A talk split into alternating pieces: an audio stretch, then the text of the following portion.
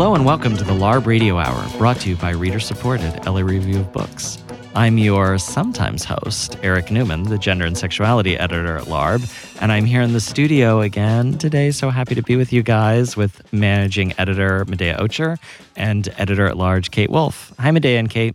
Hi, Eric. Hi, Eric. So we've gathered here together. We've gathered this coven Finally. together for our end of the year special episode in which we're going to share some of our favorite things in culture from this past 365 days. Yeah, this was very difficult for me to put together.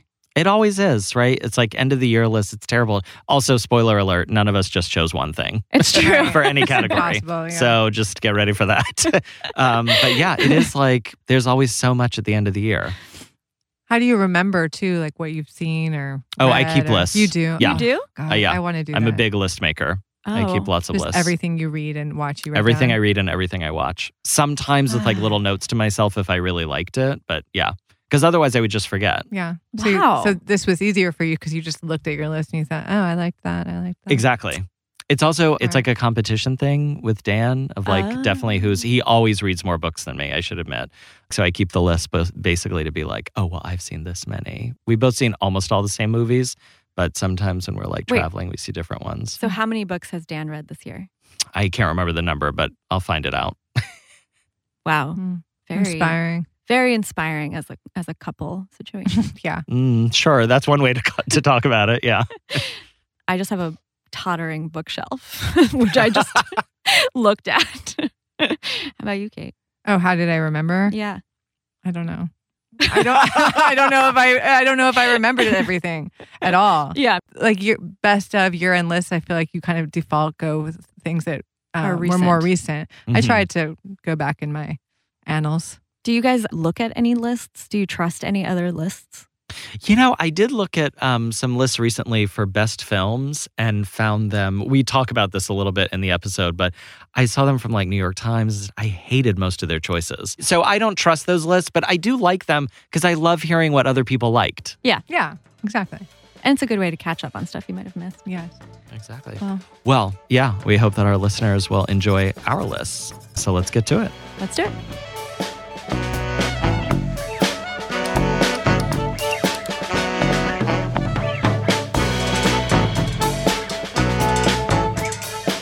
All right. Well, we are almost at the end of 2019, and what a year it has been.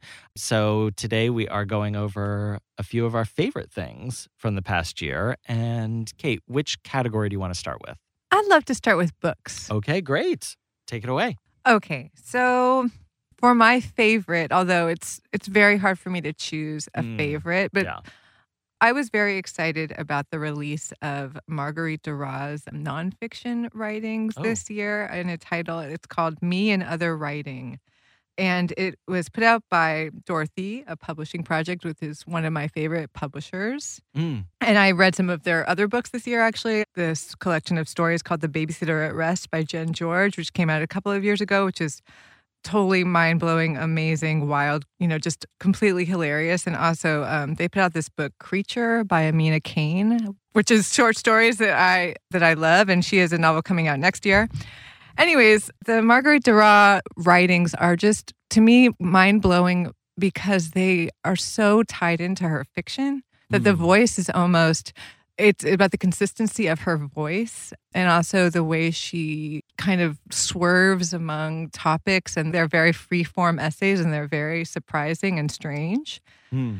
and it kind of relates to another one of my favorite books or a book i'm really excited about that i have not read all of which are lydia davis's collected essays which were also put out Oh. this year and and both with marguerite duras and lydia davis i just it's as though just the strength of their voices, no matter what topic, no matter what genre they're writing in, is just amazing to me. And I'm a huge Marguerite Duras fan, so I was very, very excited about this. And I'm also a huge Lydia Davis fan. So those are my many choices. And I also want to say that someone we interviewed, Jenny Odell, How to Oh. Do Nothing, I really appreciated that book as well for the exploration of, you know, the living on the internet and living in the real world and Yeah. forming stronger connections to your present life and what's around you and reflections on the history of technology. I really loved that book as well. That sounds great. Those are great ones. Those are good ones. Also, I just want to put an endorsement for Jen George as a person because I happened to meet her at a reading and she is just the best. She's really funny. I mean, her book, Babysitter at Rest, is really is great. Um, but you know, sometimes you meet writers that you admire and you're like, well, I could have done without that. Um, but she She is- lives up to her work. Yeah. she which is a lives hi- up to her work very and high more. bar. She's a total delight and was such a pleasure to meet. And we published one of her stories that is not in the collection on LARB, I think a few years ago. And readers can read it online Mhm. if you just Google Jen George, LA Review of Books. It's a really, really good story. Cool. Yeah. So, Dale, what were your favorite books this year? Okay, this was very hard and was very difficult list for me to put together. In the end, I considered Jenny Odell's book also. Oh, you did? How to? Do Nothing, yeah. And because I think it, it made an impression on me in a way that not a lot of books did this year, I think, at least also in terms of mm-hmm. influencing behavior. And I do try to find myself doing nothing more often. However, I think the book that is my favorite book of the year was the Andrea Dworkin book, Last Days at Hot Slit, which was edited by Amy Scholder and Johanna Fateman. And it came out from Semiotext in March 2019. And the reason I choose that is because there are not that many books that you read that are theory that feel invigorating in the same way that I think Andrea Dworkin felt. And that felt actually sort of it's like a little electric pulse. I kind of felt Mm. reading that book. And so I think that was the only book this year that made me really feel that way. And that was the feeling that I remembered. So that is number one on my list, and I highly recommend it to everybody. I also finished the Rachel Cusk outline series, and I've already recommended her. So I, Mm, I didn't those are on wanna my get into list. It. Yeah. Great, Yeah. great, great, great. Those are genius. And then Sally Rooney, Normal People. Oh, yeah. That was a highlight for me as well. Reading that book and meeting her in person. Yes, another person who lives up to their talent on the page. Agreed. And then this is the last, last one. And it's not one that came out in 2019, but I just feel like it wouldn't be right not to mention it so that more people would read it. Um, but it's a book by a Hungarian writer named Magda Szabo. It's called The Door. And it's very short. And I've already said this word once, but it truly is a genius book. And it's about a house worker who comes into this family and she she's an old woman and yet she has this weird strength and pull over the family. And she doesn't let anyone go behind the door of her house. And i won't give away what happens but it's like a it's truly incredible and a great holiday read. I mean i don't know about that but because it has to do with like hungarian peasants in world war ii so there's some dark sides to it. But fantastic book Sounds good. So I'm going to second the Andrea Dworkin's Last Days at Hot Slit. I had been familiar in the way that I think a number of us were with Andrea Dworkin, primarily in the negative view of Andrea Dworkin, right? As some like quote unquote radical feminist who had kind of sold out to the right and became anti porn and anti BDSM and anti sex in a number of ways. And because it was edited by both Johanna and Amy, I knew that it's like this is worth considering again. And just like you, Dea, when I looked back at it, I was both struck with like the time period in which Dworkin was writing Mhm. and getting a real sense of this in another way is how great Johanna Fateman's opening introduction is. It just sketches out the whole history in which Dworkin became embroiled. And then reading her work, yes, it has this kind of liveliness to it. There's still many things I disagree with Andrea Dworkin about, but I think I got a better sense of her both as a feminist thinker and her place inside of a kind of feminist wave. So I loved that. The other one is a little bit less highbrow, which is Casey McQuiston's debut novel, Red, White, and Royal Blue, which is probably not something that you would have thought that I would have read, but it's gay no new we don't know adult okay fiction. Gay new adult. I wasn't new aware adult- of that genre. So I wasn't either. So I had been reading a bunch of gay YA, mm. and new adult is when they're no longer in their teens, they're kind of in their early 20s. So this Oh. story, get ready. It's the first son of the United States. Basically, the novel pretends as if Trump never happened. So we Mhm. have a female Congress as i do to go to sleep at night Sure, exactly. yeah so we have it's a woman president and she is married to a senator who I believe is Mexican American or of Mexican descent. And their son, kind of through a series of chance encounters, ends up falling in love with one of the princes of England. and so it's all about their relationship with one another. It's very smutty and also like really fun and such a fast read. My husband Dan and I never read the same book. We were both reading that at the same time and racing to see who could get to the end first. This is also, it's done really well. There's going to be a movie that will come out about it Wow. uh, based on it. So it's like really taken off. And I feel not so guilty in recommending this because every single one of my gay male friends has either secretly read it or read it in Hmm. one of their book clubs. So, but what is it about the book besides this premise that grabs you, or can you not say?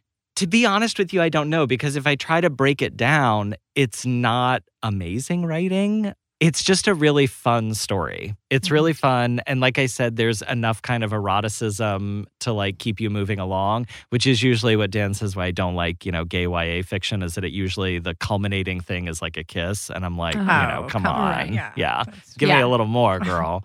Um, so new adult goes further. so new Yeah. adult goes a little It further. goes and, all the way. At least and it goes, base. yes, very much all the way. Oh. And yeah, the Prince of England is a total, total bottom.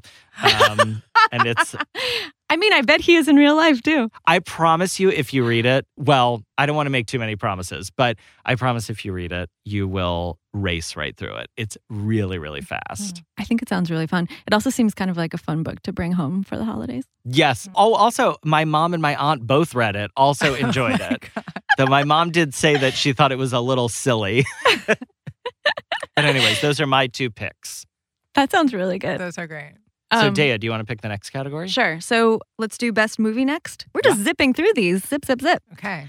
Zip on. All right. So best movie. Kate, you go first. Okay. I feel like I have to make a disclaimer, Mm. which is that I don't go to the movies very often and I don't even watch movies at home very often. Which Kate is afraid of movies, No. you guys. I She's love very movies. scared. She had I a bad to- experience with a movie as a No, child. No, I used to. I I just it's just my post child life is just Mm. shriveled to very little cultural intake. Although Wait, are you guys Disney Plusing, by the way? no, because we have a child. We are, and we have no child. Yeah. You I Disney stole my Plus- mom's. Oh, sorry, I you guys. I thought you meant login. specifically to me. Uh, both Day and I. No, I don't Disney Plus. I'm trying to say I don't do very much. Okay. Yeah. So I'm not going to Disney. I wish we weren't I'm- Disney Plus. I, but I would like to watch the morning show because I've heard that's really fun. yeah. and I like kind of trashy stuff. That sounds perfect Right, for me. yeah. You know, so but now I'm trying to up my game. I'm on Canopy, which I want to recommend. Oh, I know yeah, everyone definitely. That's, it's amazing. Yeah. And this film that I'm going to say is my favorite of the year actually came out in 2016, but it was released Mm. this year in the States. It's called The Competition.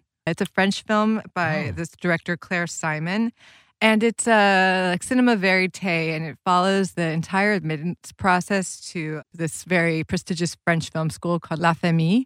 And in that wonderful way of someone like Frederick Wiseman, it shows the complete microcosm of this place, and it shows every stage of the process of getting into it and it spends time with the judges with the students all these hurdles they have to go through. It shows the kind of idiosyncrasy and callousness of many of the judges who are hmm. deciding the future of these children and they're smoking cigarettes and laughing about how dumb their ideas are in these very candid moments. And so you know you see how much these children want it or they're you know young adults or whatever and how desperate they are to get in this school. And then just the very individualized hands of fate that are deciding their future. And it's kind of mm. chilling in that way. But it's also amazing just to see this mechanism run. And it's really funny. I like those kind of movies that give you this sense of like an entire world. And I think this film does this very well. Yeah, that sounds great. It is really great. I really liked it. And I got to talk to the director as well. oh, I did a Q&A with her for this event. So Oh. it was the pleasure. oh, that's great. Dea?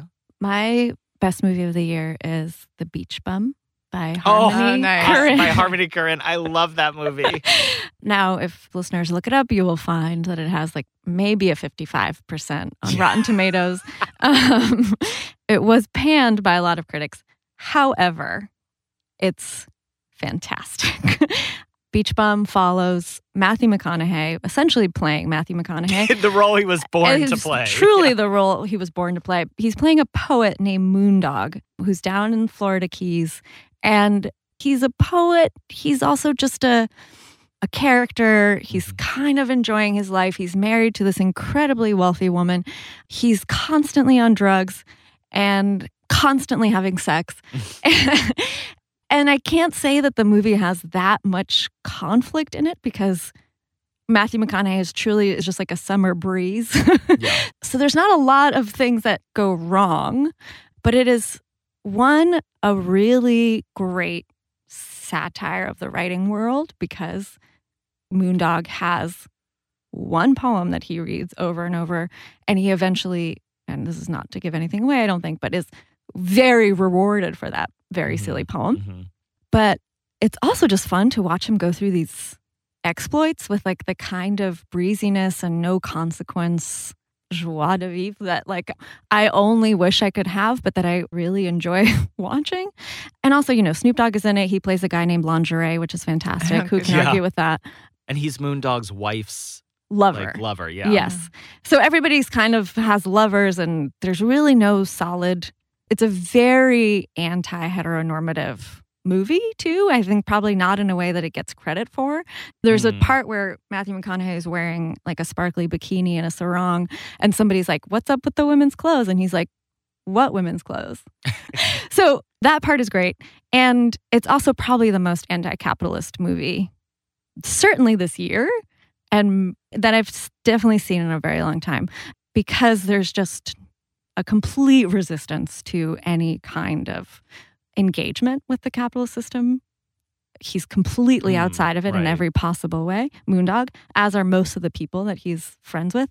But it also ends in this like truly amazing burning down the house situation. And one of the highlights is a scene of a ton of homeless men frolicking in the pool of a beautiful mansion. so it's a great movie and I highly recommend it. I think it's really fun too. I love Harmony Korine's representation of Florida in Yeah. general, like in his films. That one was a real standout, though it's like Dan could not get through it. Like I definitely watched that one alone. I can imagine that there would be people who would not be able to handle the sort of the personality It's that is bonkers. Moondog. Like that whole Yeah. movie is bonkers, but it's really fun. I It's agree really with fun. you. It was very enjoyable. and Zac Efron shows up as like a coked out pastor boy, Oh, yeah, rave that's good, right, head. good right, right. casting. Good, Yeah. Good casting. Yeah. Anyway, so great movie. Highly recommend it. All right. I want to say that in general, for me, I think that this year was a weaker year for film than last year was.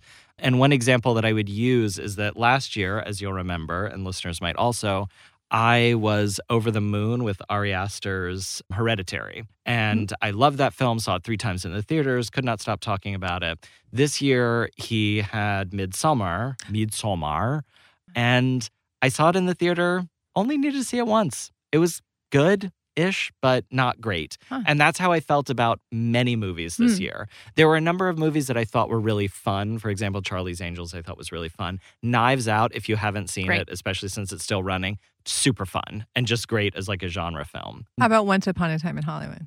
Did you see that? You know, I did. I feel two different ways about that movie. I don't know. There's part of me that thinks it's a bit like white man's fantasy, Mm-hmm. but I also enjoyed much of it. The ending is crazy and felt like he just didn't know how to end the movie and was like, well, this is a Tarantino film and that's how we're going to end it.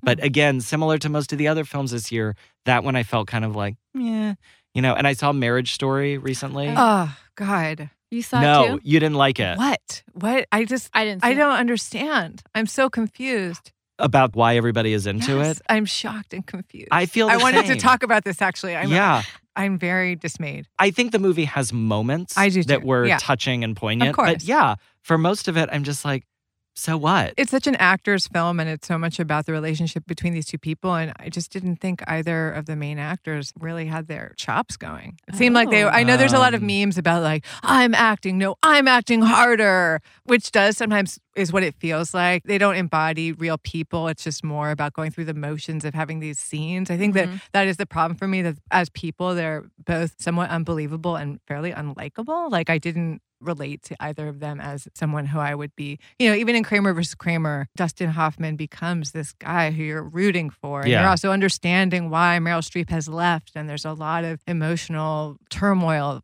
just watching the film. This, I just thought, ugh, I hope neither of them get that child. See, I see, see, I wonder if part of the problem with that film is that it's Noah Baumbach also trying to write about his own divorce. I guess, Right. yeah. And I think that there's a real tension between like who's going to seem like the good person, who's going to seem like the All right, bad and people had mentioned that, but it, I just didn't think either of them seemed like real people. That was the problem. But Mm. of course, But that's what I wonder Yes. is that the writing or is that the performance? I think that was also a large part the writing. Yeah, Yeah. it's pretty generalized, and people are you know getting handed out MacArthur's like it's candy. You know, it's just yeah. the accolades. There wasn't probably enough true conflict or complication when they get into the kind of finer qualities the divorce. I thought that was more compelling. But anyways, Yeah. I don't want to hijack your No, no, no, no. I'm willing for this one. But two films that really stuck with me. One was The Farewell with Hmm. Awkwafina, where I think she really stepped out as an actress that's more than just playing jokes, right? So this was about a family travels to China. They know that the grandmother, matriarch of the family, is dying of cancer.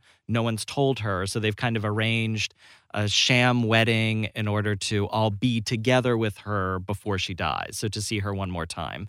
And I think it's an interesting film in terms of how it represents cultural difference and kind of the chasm between people in the Asian diaspora living in the West and the kind of values around death, dying, notification, all that kind of stuff, and family ties and duty versus the family in the East. And so that I thought was really compelling. And Awkwafina's performance also, it's like, what is the best way to confront someone's death, right? Would you want to know or would you not want to know? And whose right is it to tell someone that they are in fact dying? So I love that. The other movie that I really loved was Bong Joon Ho's Parasite, which you guys did a wonderful interview with him. And that film really stuck with me, not just because it's quite beautiful to watch, but also for its rumination on questions about the disparity between classes and also the kind of vile and vicious things that we will do to get ahead.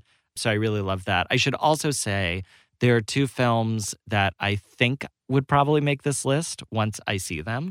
So one is Uncut Gems, Mm. which I'm going to see tonight, actually. Mm. And then the other one is Pedro Almodovar's. uh, that one is great. You Pain saw that. Glory. Pain and You saw Glory. that? Oh, Yeah. I would like to see that too. And that one I have heard so many great things about. I feel I'm also like pre-programmed to like any Almodovar film. That was the other one on my list where I was like, should I genuinely recommend something? I mean, I, I think The Beach Bum is genuinely fantastic, but um, Pain and Glory is a really Uh, beautiful movie. I want to see that too. so those were mine. So accepting those two, I think Parasite and The Farewell will be my top picks. This is just a very quick anecdote, which is that we, for some reason, had John Powers come to our offices one day, right around the time when Once Upon a Time, Once in, Upon a Time Hollywood came out. yeah. John Powers is the NPR film critic. So I strangely heard his actual voice coming from the other room talking about Once Upon a Time in Hollywood. And then I went outside to get lunch, and Quentin Tarantino, weirdly, was just walking down the street carrying an amoeba bag. Oh, Yeah. it's a good one. Anyway, All right. Well, let's see. What about should we do TV? yeah, Yeah. Best TV. Let's do it. I can go because mine will be short. Okay. Because again, She don't watch I'm- TV. she I'm- don't watch movies. I'm feeling the the hole in my soul of cultural intake. But that's my part of my vow for this year is that I am trying to get into new things. And one show I've been watching a little bit of, which I'm really excited about, is uh, Los Spooky. oh, Los Espookys. Yeah, Yeah. Look, Spooky is with Fred Armisen and Julio Torres and Ana Fabrega. It's really funny. I love the premise. So and good. I just Julio Torres. I saw him on all these billboards for his HBO special. Oh, for my favorite shapes. which yeah. which I didn't. I never knew who he was. we should also say he's a writer for SNL. Yes. Yeah. And he's hilarious. The show is about these people who do these like horror presentations Mhm. and it's great and totally up my alley. So I will watch more of that. But for my choice of what I did watch, there's a show on Netflix called Hip Hop Evolution. And it's, I guess it's won some Peabodys and some Emmys. So Mm. there you go. Oh. This is the third season, just was out this year. And it's a Canadian series and it's hosted by this guy named Shad K. And the format is weird because he's a former like experimental hip hop artist in Canada. So it's just mostly like Shad sitting down with, and he used to host the show Q. So he'll sit Mm. down with people and talk to them. And there's a lot of focus on Shad, who if you don't know who he is, it's kind of like, why are we why are we staying with Shad this whole time? Like there's so many bigger stars that we could be, you know, following. But he does a really good job of being the kind of centerpiece and then they go out into the history of these scenes. So they had one about Biggie, you know, the story of Biggie and Tupac, East versus West. There was one kind of about these more like fringe acts, like underground hip hop, Eminem and the Detroit scene, mm. LA, one of my favorite bands ever, Freestyle Fellowship, and this whole scene that like started in a health food store down in South Central. And then they got to Atlanta, you know, the story of the Dirty South, which was like mm. one of just the best I love any story that can look at a place and just all like the creative connections of mm. people and how scenes start. And this was like one of just the best examples of it, where they kind of like tease out the Atlanta sound, which started from like skating rink music and Miami bass, and then the way it evolved. And then you kind of hear, oh, yeah, like in the 80s, like Salt-N-Pepa, push it. That was the sound. Yeah. And then, I mean, they weren't from Atlanta. And then it just follows this record label came to town, and suddenly, like anyone who had even like a disparate connection to them, if they were like their hairstylist, then they are getting a record deal. And then it becomes like some of the biggest acts like TLC and OutKast. And all these people just started in the most, you know, organic just authentic way and that they were mm. really coming out of the place where they were and the stories are really funny and people are it's just great it's That's so cool, good yeah. i really really liked watching it so. that sounds good okay mine is actually related to that okay so my best tv is rhythm and flow which is also a netflix show also related to hip hop. It's a hip hop talent competition. Oh, Cardi B? yep, hosted okay. by Cardi B, T.I. from Atlanta, and Chance the Rapper. And this is probably the most inauthentic way to become a rapper, but it's essentially American Idol without censorship and with way more interesting performers and artists on it. And they also go around the country. I love watching auditions. So they audition all these rappers, and there's rappers in New York, they do auditions in LA, they do them in Atlanta, and for every place they bring out the old school sort of legends to help them judge. So Snoop Dogg is one of the people. I'm only talking about Snoop Dogg today, but he's one of the guys in LA. OutKast comes out, Big Boi comes out for Atlanta. New York was a little disappointing for me as a New York person. It was Fat Joe and Jadakiss. I could do without Fat Joe in general, but anyway, love to Fat Joe. Who cares? Great show because the hosts are very funny. Rap battles are fun to watch. There's a lot of talent on it and it's pretty fast. Goes by pretty fast. It's only about 10 episodes or so. So you can do it. All right. That sounds good.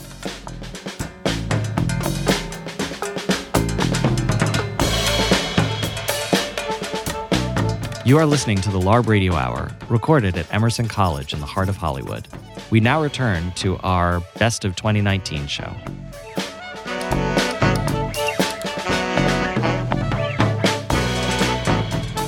So I just want to say at the top that there were a number of shows that ended this year that were very near and dear to me. One of them being Veep and the other one being Baskets. And that's just a few of them. I also should say, even though it's not great TV, I really did enjoy the third season of Pose, mostly because I want to know who Angelica Ross's agent is. That's the uh, the actress that plays Candy, because she manages to show up after. I mean, it's not really a spoiler, but she dies early on in the season, oh. and she shows up as a ghost for no less than like three or four other episodes. Oh, I didn't know amazing. Pose had ghosts it didn't until Candy.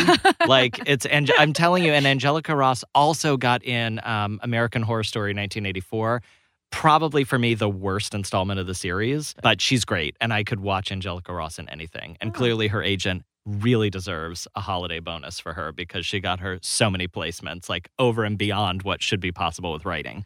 But what we ended up watching a lot of this year were actually telenovelas and comedies from Spain. So mm. there were uh, one is Elite, which is so hot and so amazing. It's like Gossip Girl in Espanol, okay. um, but it's amazing, so good. And again, I what, what, happens in it? So there's a murder in the first season, and uh, it's at a very elite prep school, and then of oh. course they have like oh. a couple of like rich or, or, I'm sorry, a couple of like kind of underprivileged kids from the neighborhood that get in because their school building is collapsing because it has like literally collapsing because there's no oh. funding. And so then it's all about like how they interact with these uber wealthy people and then there's like a murder all around the middle of it. There's love, there's gay sex, straight sex, there's a thruple. It's got everything. It's so great. How wait? How where can people watch this? That's on Netflix. okay. The other one also available on Netflix is Paquita Salas, which is so marvelous. It's actually we have to put the um, subtitles on because it is too. They go so quickly, and the the rhythm of the humor is so much that I can't always catch it in Spanish. Um, so we have to have the Spanish subtitles on. It's basically. Have you heard of this show at No. all? So it's No. basically if you imagine a combination of Ab Fab and The Comeback in one, right? So two great shows in one. It's about basically a disgraced PR maven played by Brays Efe, who is he plays it in drag, and it is unreal. It's so funny. She basically is trying to re-jump start her career. Uh, which has fallen. And so she just kind of gets into all these scrapes and like she has this old dated sensibility. Like she's more of like a 90s PR person trying to make it in a 2000s world. And it is just hysterical, but also moments that are quite touching. Wait, So what's it called again? It's called Paquita Salas. Mm, that sounds so good. Good choices. Yeah. choices. Two good- Yeah, good those are good choices. Okay, let's do art, and I'll go because mine is like Kate. I so I'm like okay, Kate nice. is with Now the TV and tables are turning, Yeah, exactly. Where I don't see as many. But I did cover a number of art exhibits for a piece that I wrote for Afar magazine about art shows across the country around the 50th anniversary of Stonewall. Hmm. So there were a couple of really interesting ones. There was uh, the Guggenheim had a retrospective on Mapplethorpe, which is again like reminded me of all the wonderful writing that Kobena Mercer has done about Mapplethorpe and how complicated he is in a, as an artist, especially in terms of the question of race in his representation. Um, and then there was the Met's Notes on Camp exhibit that was really great, had a lot of interesting pieces. The Met Gala that followed on that theme was oddly underwhelming, which maybe is like camp can't necessarily be a theme for fashion. Uh, But then the last piece that I wanted to point out was that in LA at LACMA, they uh, debuted Isaac Julien's Playtime, which was a short series, a series of short films, I guess, um, that had some big stars. James Franco was in it. I forget some of the other people. But what's interesting about it is that it's Julien, who's Black British filmmaker, uh, whose work I've been interested in for a long time, kind of talking about the art world at the present moment and how the 2008 financial collapse and also just the circulation of money in the art market has changed how art is produced. So those were my three picks that I thought were great. I like Isaac Julien's work a lot. Amazing. Well, then I'll go because if we're talking about gay stuff, And we always are. yeah, when you're around. um, but I'll, there was a show. It's still up at MoCA in Los Angeles, and it's called With Pleasure: Pattern and Decoration in American Art, 1972 through 1985. Ooh. This is it's It's an interesting period also. Yes, and Yeah. it's not. And so you know, the predominant movement at this time would be like minimalism, and so Mhm. this show is the anti anti minimalism, total maximalism, total more. It's very craft. Like so, the, this kind of movement was about craft. It was Mm. about you know different. It was about pottery, a different kind of Eastern models of like scrolls, and there's some paintings on fans. There's lots of Ooh. mosaics. There's lots of interiors. It's a huge show. It's there are a lot of artists. Wait, is that still it. up? Yes. Okay. Yes, and there's a lot of artists in it. Um, I had never heard of. I would say like maybe the predominant amount of artists I hadn't heard of. I guess pattern and decoration has some ties in with feminist art Mm. because like Miriam Schapiro is this you know someone who started Woman's House in Los Angeles and was one of the practitioners of feminist art. She would do these embroideries. Um, so there's there's some of that like the kind of like what's seen as trivial, what's seen as Ah, you know not not fine art in this in this movement. Um, but it but it and like you know wallpaper that kind of Mm, stuff. But it's mm. also at this point it, it it looks reminiscent to me of of a lot of contemporary art that is more figurative, that is more about just kind of bold patterns and illustrative. So it doesn't. So this at this time, it seems like these artists were very prescient, and it's just a fabulous show. That sounds great. Yes, and, and I just want to. And I can I Yeah, yeah, can I do one more? Yeah. Yeah. It's a double one actually. So there was another one um, uh, at David Kordansky Gallery by um, a painter named Tala Madani. And this, I don't know if I can't say this on the radio, but it was called Shit Moms. and these are these paintings that are like these kind of sur- surrealist scenes of women and children. Actually, that kind of almost remind me of um, Jen George's writing, where they're they're just it's like these impossible scenarios turned up to very high with kind of like some ghostly elements, um, bodily. Mm. They're just, but and they have this like very narrative, strong narrative quality. It's nice to see, you know, motherhood represented in art we've yeah. talked about yeah, on yeah, past episodes, but then also just in this really funny, irreverent, insane, disgusting way. That sounds great. That was really great. Um, that's that's I think that's traveling now to some other gallery. Um, okay. But check out her work, and then also my husband um, had a show this year. Oh. Also at David Kordansky, uh, and that was a wonderful show, kind of having some similarities with the pattern and decoration mm. movement in some ways. Um, and that is was called Studies for 2020 and his name is Zach Harris. Oh, great.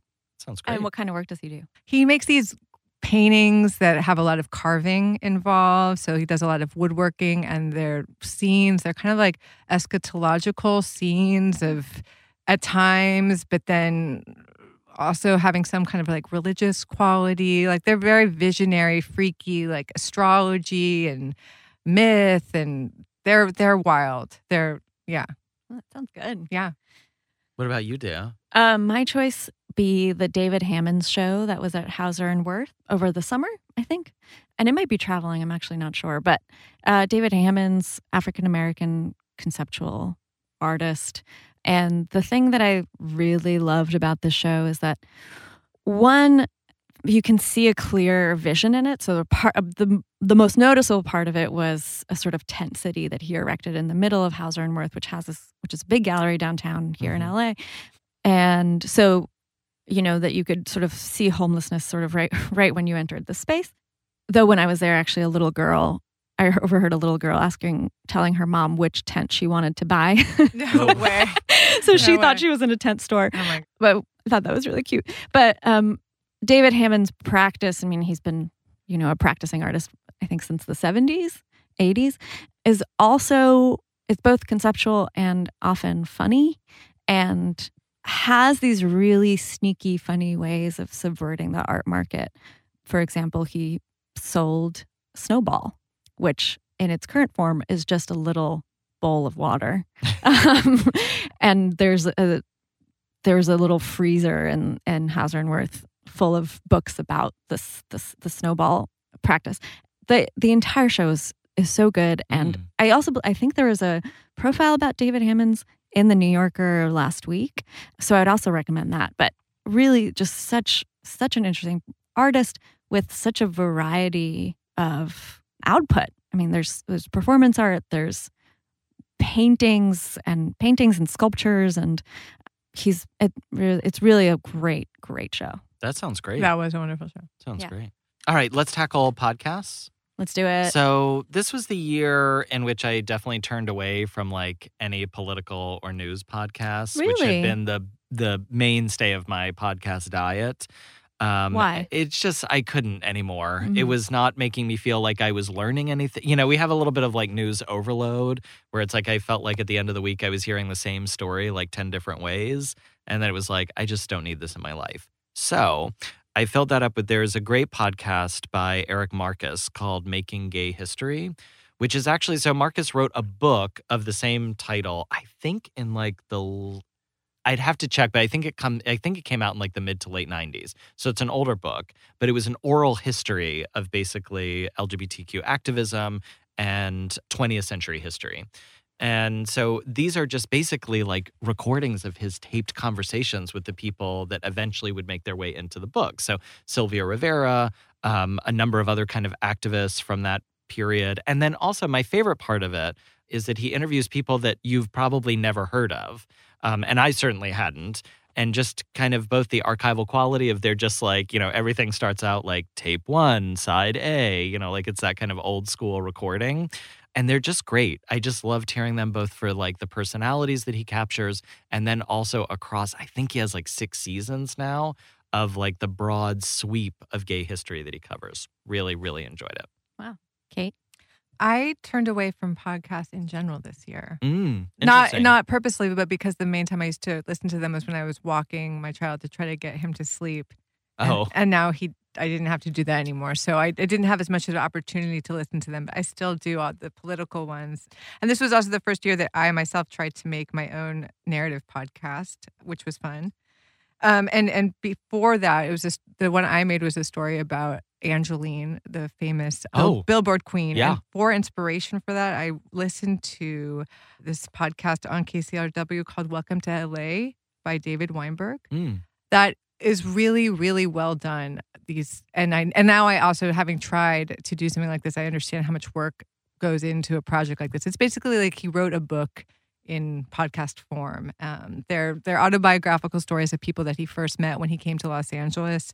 And somehow he got just a ton of tape. So a lot of them you know happened like 10 years ago and he's following up but he happened to just be recording when he met a lot of these people.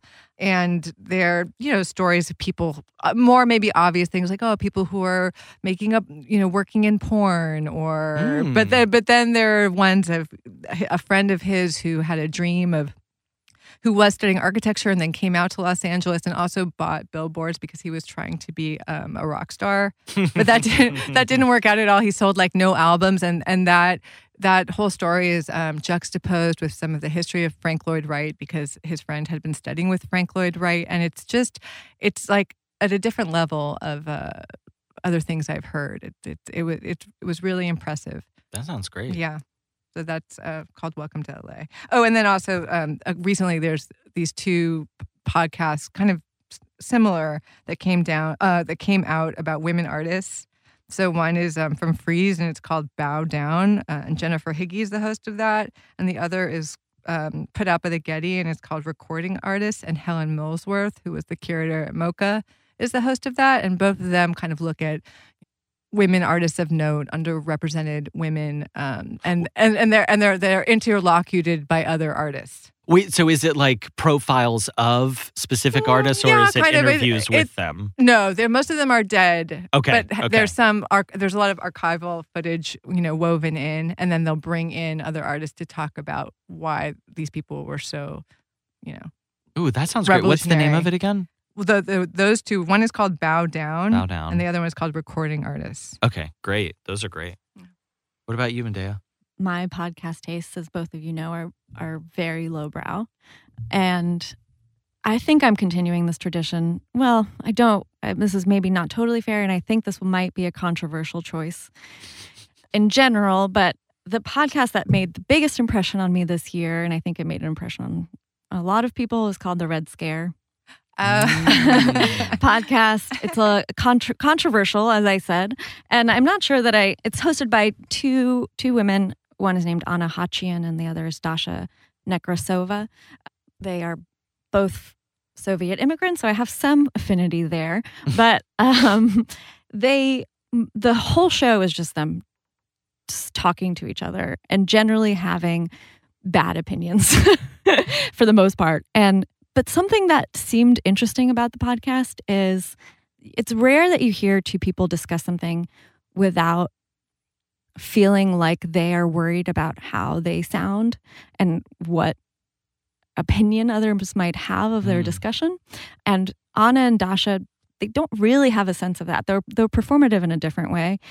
And it's also fun to hear. So it's fun to hear two people not care, essentially, is, is, is what that is.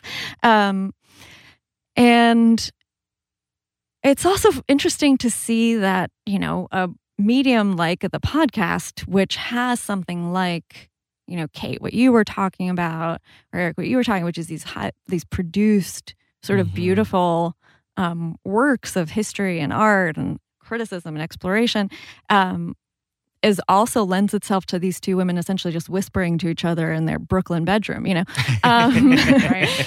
and that somehow that can also make an impression on an audience. Um, a huge impression. a right? huge impression, yeah. And you know, I don't really agree with them. I think most of the time, and most of the time, it's the show is a little difficult to listen to, um, but it can also be really fun and and funny and kind of a a fun glimpse into uh, a, sort of a private conversation between friends, really. That sounds good. These are great recommendations. So, riffing off of Medea's scandalous podcast, Yes. uh, let's talk about our favorite scandals this year. So, what we should tell listeners is that we agreed that we were not going to talk about any Trump scandals. A, how would you choose? Right. Um, and also, so boring, everybody's already talking about them. Yes. So, my favorite scandal, which I think is also Medea's, was the Lori Loughlin, Felicity Huffman, and USC admission scandal, which A beloved scandal. it was so great. It's like also, I mean, everybody was part of this is like working in higher education. So it's like everybody is interested in it for a variety of reasons. But also, it's just like to me, this was one of those stories that cracked open Hollywood, but also class politics. You know, so it kind of made na- so basically for the two people that don't know what we're talking about, right? It's that like Lori Loughlin, Felicity Huffman, and a number of other people Yeah. paid basically to have their children admitted to USC. right. Mm, cheat, And- cheat on and entrance prete- exams. Yeah, cheat on and pretend that they were athletes that they weren't, like a person who was on the rowing team but had never picked up an oar in her life or something like that. On the one hand, it affirmed the truth in this country that we often sweep under the carpet, which is that rich people have access to everything, right? And that in fact, like wealth is a way of subverting this allegedly meritocratic order of which college is supposed to be. It's only the best, it's only the brightest. And that brings me to the other funny part about this, which is USC. Like, I don't know if this is like, I, I I don't feel this way in general in my life. Like, I, I I am a UCLA grad, but it's like I don't know if that's why. But I'm like, why is everybody trying to get into USC? It's like, why weren't you trying to get into Yale or Harvard or like Berkeley or a place that mattered? You know, it's like USC. I guess it's because it's like the kids need to be close to home or whatever. I'm not sure. Oh. But the other Well, part of it, the, that- the yeah, coach ahead. was bought.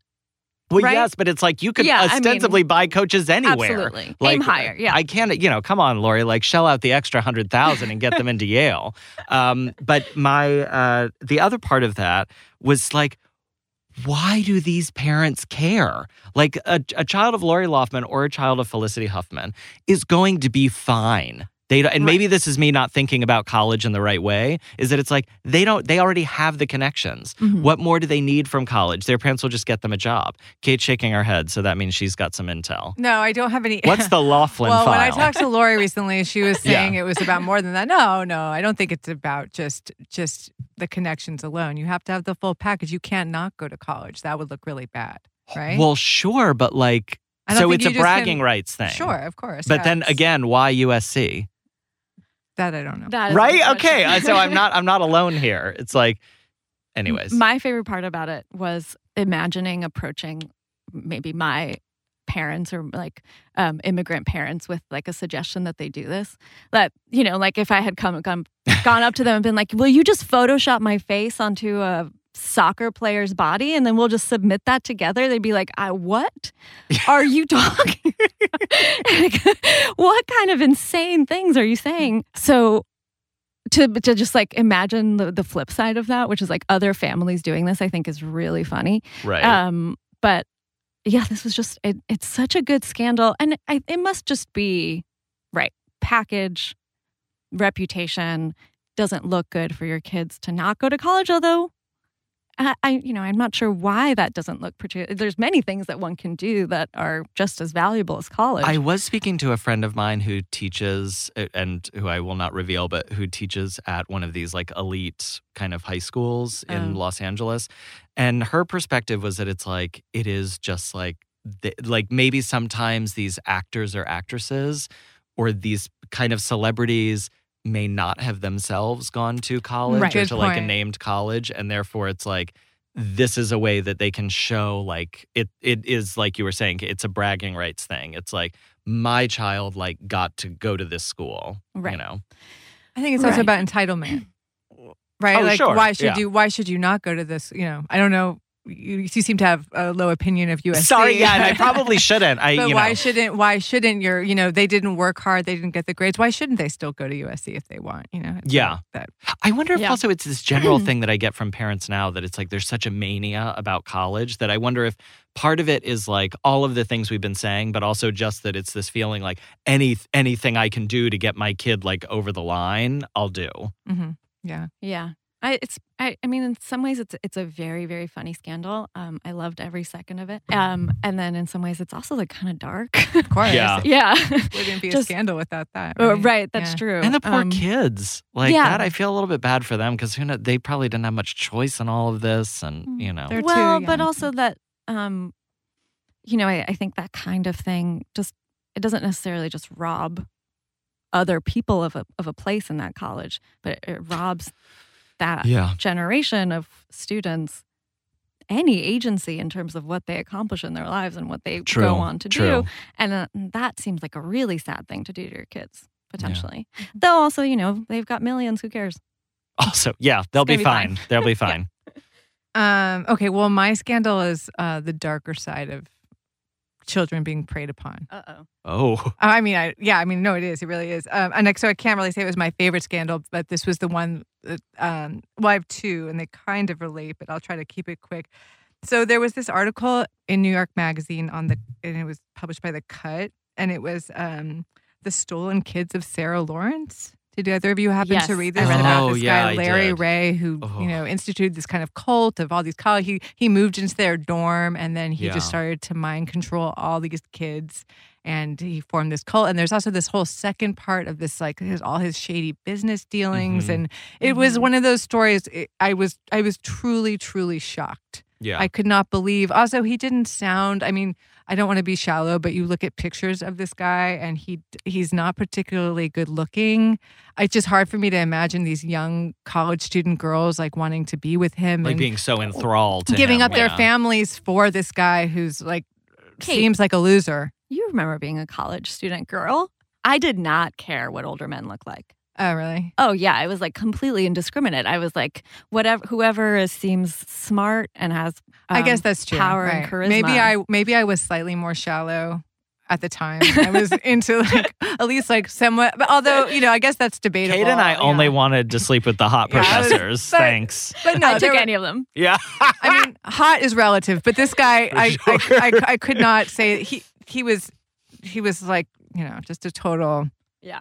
loser. yeah. Um, and and so and that I guess that so this year I, I felt like it was these stories of scandal where there were other people complicit. It was like I also was really you know blown away by the um, surviving R. Kelly oh um, yeah. uh, yeah. Yeah. miniseries and and and also similarly like confused why why this, this this seems like these such a horrible situation how could these people continue to stay in this place or how could parents let their children go into these uh very like compromised situations with R. Kelly even after they had you know known about all the information that had come out and so both those stories kind of show like the many hands within you know terrible Yeah. things happening and i think that the one about um, larry ray at sarah lawrence like the university really couldn't intervene that much and, and certainly didn't you know and so i don't know the, those were those were very disturbing and shocking to me It's Yeah. the same with uh, what was the other one that came out around uh, Leaving Neverland similar about yes, Michael yeah. Jackson. It's I I was struck by exactly the same thing that you were, Kate. Is like how did all these people that both know but don't want to know but it- uh, there's so many complicated also as somebody who is not a parent it made me terrified to ever be a parent It's it's really scary, and I don't. I I know we're not going to talk about Trump, but I mean, there's in these cases, it's like the crime is heinous. It's like Yes. eh, you know, Yeah. it's it is the. But then the when you tell the story, it is also about the cover up and the kind Yeah. of willing denial of the crime, and that is like what makes them reverberate so strongly. And Yeah. I think that's kind of the, if anything, that's the way to look at them. It's not just about this one person who's a monster and who has Mhm. control and hold on people, even though that's very hard to understand if you've never been in that situation. but at the sure. same time, it's like the way society kind of um, doesn't intervene enough in, in abuse situations at all, or and it's not aware enough of them. And yeah it's just, Yeah. yeah. it's heavy. All right. Well, um, on an uplifting note, should Yeah. we close out with what we are hoping to get into more in 2020? Yes. All right, Medea, do you want to start? No. Okay. Kate, do you want to start? Wow, back, back to me. Okay. Um, Um, so I would like to start laying the ground for a more progressive mayor choice in the 2022 election in Los Angeles. I'm really tired of Eric Garcetti. I just I didn't understand what a neoliberal was until I started Until to Eric look at Garcetti, the work of Eric Garcetti, and he just bothers me. I just I just I don't like him, and I and I really like Los Angeles, and I think that if we Mm-hmm. had a progressive mayor, and this is a city that could, you know, Yeah, I think this yeah. is really a city that could, and I just imagine how excited I would be voting for that candidate because in the last um, in 2017 in the mayoral election, there wasn't really anyone who could hold a candle to Garcetti, and there Sure. wasn't anyone who was a viable other choice. But um, I did read that only 20% of the city voted last election Ugh. for mayor. So that I would love to help. Like, I'm not even sure how to do this because I don't really have much of a foot in local politics, but Mhm. I would like to help, like, root out someone and do work, campaign work for them and support them any way I can. That is great. that is really And I feel now so ashamed that the thing that I'm excited about getting more into in 2020 is just reading more collections of essays, you guys. oh my god! Oh, Um, wait till you hear mine, Eric. yeah. Okay. Great. So we'll just descend uh, as we go down the line. So it's like, yeah, I wanted to. Um, I've been thinking a lot about the essay as form and like what it does and how it reflects um, contemporary culture. So I've been looking at kind of some of the greats like uh, Joan Didion, you know, kind of these like previous essayists, uh, Audre Lorde, lots of her work, um, and then trying to kind of look at. Uh, I've been reading recent collections by Jia Tolentino. I forget the guy's name now, but the guy who wrote Pulphead. Jer- John Jeremiah Sullivan. Yes, that's it. Wow. Um, very good. Thank you. I'm looking at those kind of work and just want to think more about the essay as form and like what it can do. Because you want to write more essays in 2020. Yeah, and thinking more about like the the different narrative structures that essays can take and like what it is that that form can do. Okay, well, well, you sort of given me another idea for a thing that I did not think of before I came here that I do want to get more into, which is probably writing. I should, I do, I, as an editor, I usually, you know, handle other people's writing for the most part and handle a lot of emails. But I have been thinking more about my own writing. And um, after having gone, I, we, my family and I visited Georgia this past summer and I did Georgia, the country, and I did manage to write a little bit about that experience. And it's just a, you know, I, I, I, it's a muscle that I forgot that I had, and I should practice it probably a little bit more. But what I came in with was, and here I will read it from the piece of paper that I typed this on, which was cooking, question mark, TV, and nothing. So. Nice. oh, To Um, recap some of what we spoke Yeah, yeah. yeah. So, uh, so I've been thinking a little bit about the Jenny Odell book, as I mentioned earlier, and this the practice of doing nothing. And I've been trying it a little bit recently. And the practice of doing nothing, again, um, for listeners who haven't read the book or didn't listen to the show, it isn't just you know sitting there staring at a wall, but figuring out ways to engage with the world in a way that is non-productive necessarily. It does, Mm. doesn't necessarily have a goal in mind. Doesn't necessarily have financial stakes or professional stakes, that it's just walking down the street and looking at leaves or Jenny Odell made friends with some crows, which is my literal nightmare. So I will not be doing that. Um, but ways of just existing and being and doing activities that are in the world and engaged and active uh, without necessarily being productive. So that is something I wanted to get into more next year. I'm not quite sure what that looks like, as I hate birds and I hate nature. But Maybe you could get into mushroom picking and then cook with the mushrooms you pick. with. oh, I like that. sure. I mean, sorry, with the mushrooms you pick. is there mushroom picking in Los Angeles? Probably. Probably, I don't know. Go to Runyon Canyon or Yeah. like that. Just I'm sure find a there's find a forest somewhere, Yeah. maybe in the Santa Monica Mountains. Next time you see me, I'll be wandering Runyon Canyon looking for mushrooms. which actually sounds like a different activity. yeah, exactly. Yeah. exactly. Oh, than um, just a nature walk. Um, and I bet mushrooms are pretty easy to find there. Yeah, yeah, yeah. If you know where to go. Yeah. Yeah. Yeah. Oh, anyways. Um, yeah. or, or who to approach. Yeah. Um, well, All right. So I guess that is it. Th- those were um, our favorite things from 2019. And I'm sure that many of our listeners agree and disagree with our choices. Please and Please we let would us love to hear that. Yeah. yeah. So we wish everybody a happy and healthy end to the year and a joyous new year in 2020 thanks to all for listening. Thank you. See you in Runyon Canyon.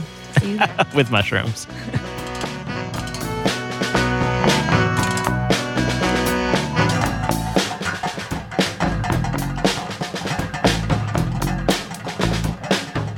You've been listening to the LARB Radio Hour. Subscribe to our podcast in iTunes, SoundCloud, and Stitcher.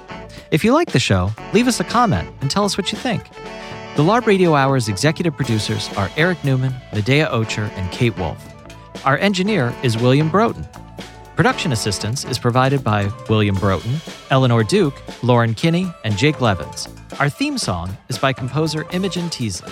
Special thanks to Alan Minsky, who is no one's moral conscience, for production assistance, and to Emerson College for the use of their studio in Hollywood. Tom Lutz is the publisher and editor in chief of the Los Angeles Review of Books.